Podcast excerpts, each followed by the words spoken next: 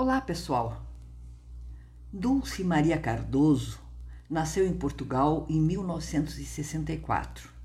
Morou um tempo com sua família em Luanda, na África, retornando para Portugal no início da Guerra Civil em Angola.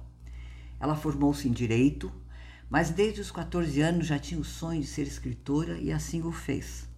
Tem obra editada em vários países, acumulando significativas premiações. Eliette, A Vida Normal, é o seu quinto romance.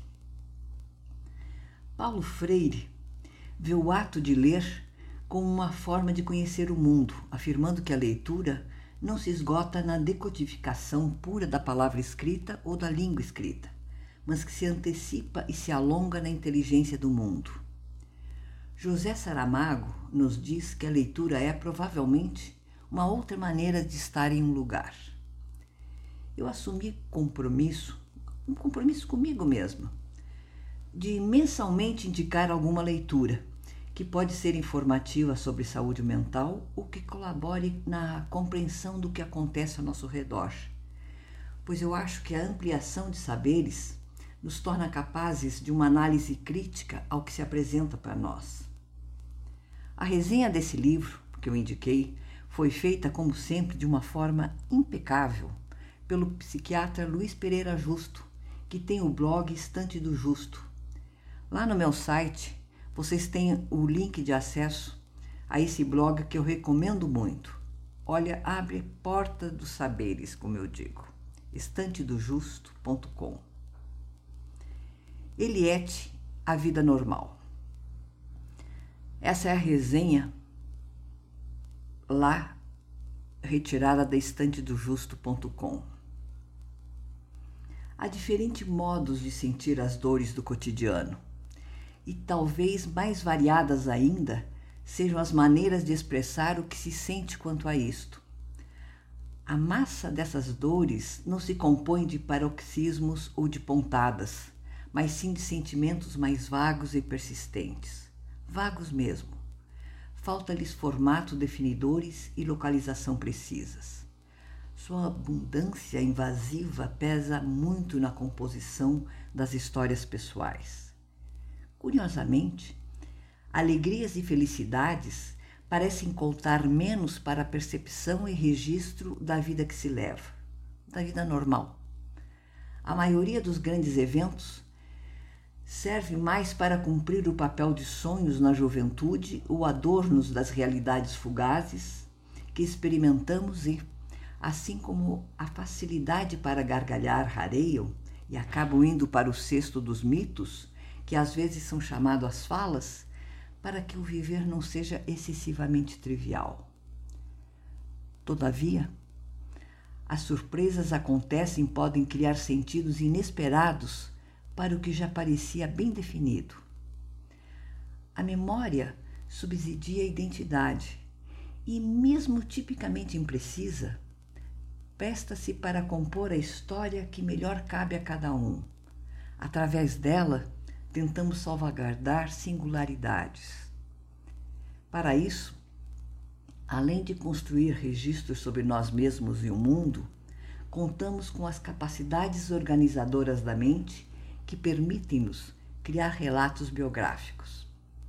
Estabelecemos elo entre fatos, reais ou não tanto, planejamos, aguardamos pelo sonhado, narramos passados que tendem a flutuar e produzimos futuros que só têm solidez no que chamamos esperança. Quando nos deparamos com a perda das capacidades cognitivas em alguém próximo, como no caso da convivência daqueles que são acometidos por uma demência, parece haver uma transfiguração da realidade, associada à percepção da falência das biografias e de qualquer sentido que pode ter o ser alguém, e de compreensão do universo em que se está. Eliette, A Vida Normal, da portuguesa Dulce Maria Cardoso, Traz os Montes, 1964, aborda esses temas que nada tem de simples. É um pequeno romance anunciado como primeira parte de uma história que terá seguimento, narrado por uma mulher a partir da constatação de que sua avó tem uma demência, como Alzheimer, e que começa a perder-se do que foi. Eliette é a protagonista que conta sua trajetória desde a infância, quando ainda não tinha sido arrastada para o lugar da vida comum, normal. E prossegue até que nela esteja plenamente instalada. O que a autora mostra é que a vida normal é bastante complexa e desafiadora. Sendo o avesso e direito de um mesmo pano, estão a consciência da solidão e a inversa impressão de pertencimento aos grupos de convivência, desde um casal até os familiares, amigos e outros. A intimidade revela-se escassa demais e muitas vezes falsa. Mais verdadeira é a distância entre todos, e tenaz é o que há de estranho em cada no que cada um é para o outro. Olha só que incrível. O que se torna por verdadeiro é frágil e as mentiras fluem com uma autenticidade e função. Como efeito circunstancial da modernidade, as redes sociais fazem seu papel no enredo e acentuam a noção de solidão, disfarçada pela crença de inclusão em uma ou mais aglomerações virtuais, que oferecem a ilusão de ligações sólidas e promissoras com centenas ou milhares de pessoas. Eliette atravessa seus desertos afetivos, reflete e busca freneticamente saídas revitalizadoras. Recusa as minudências normais.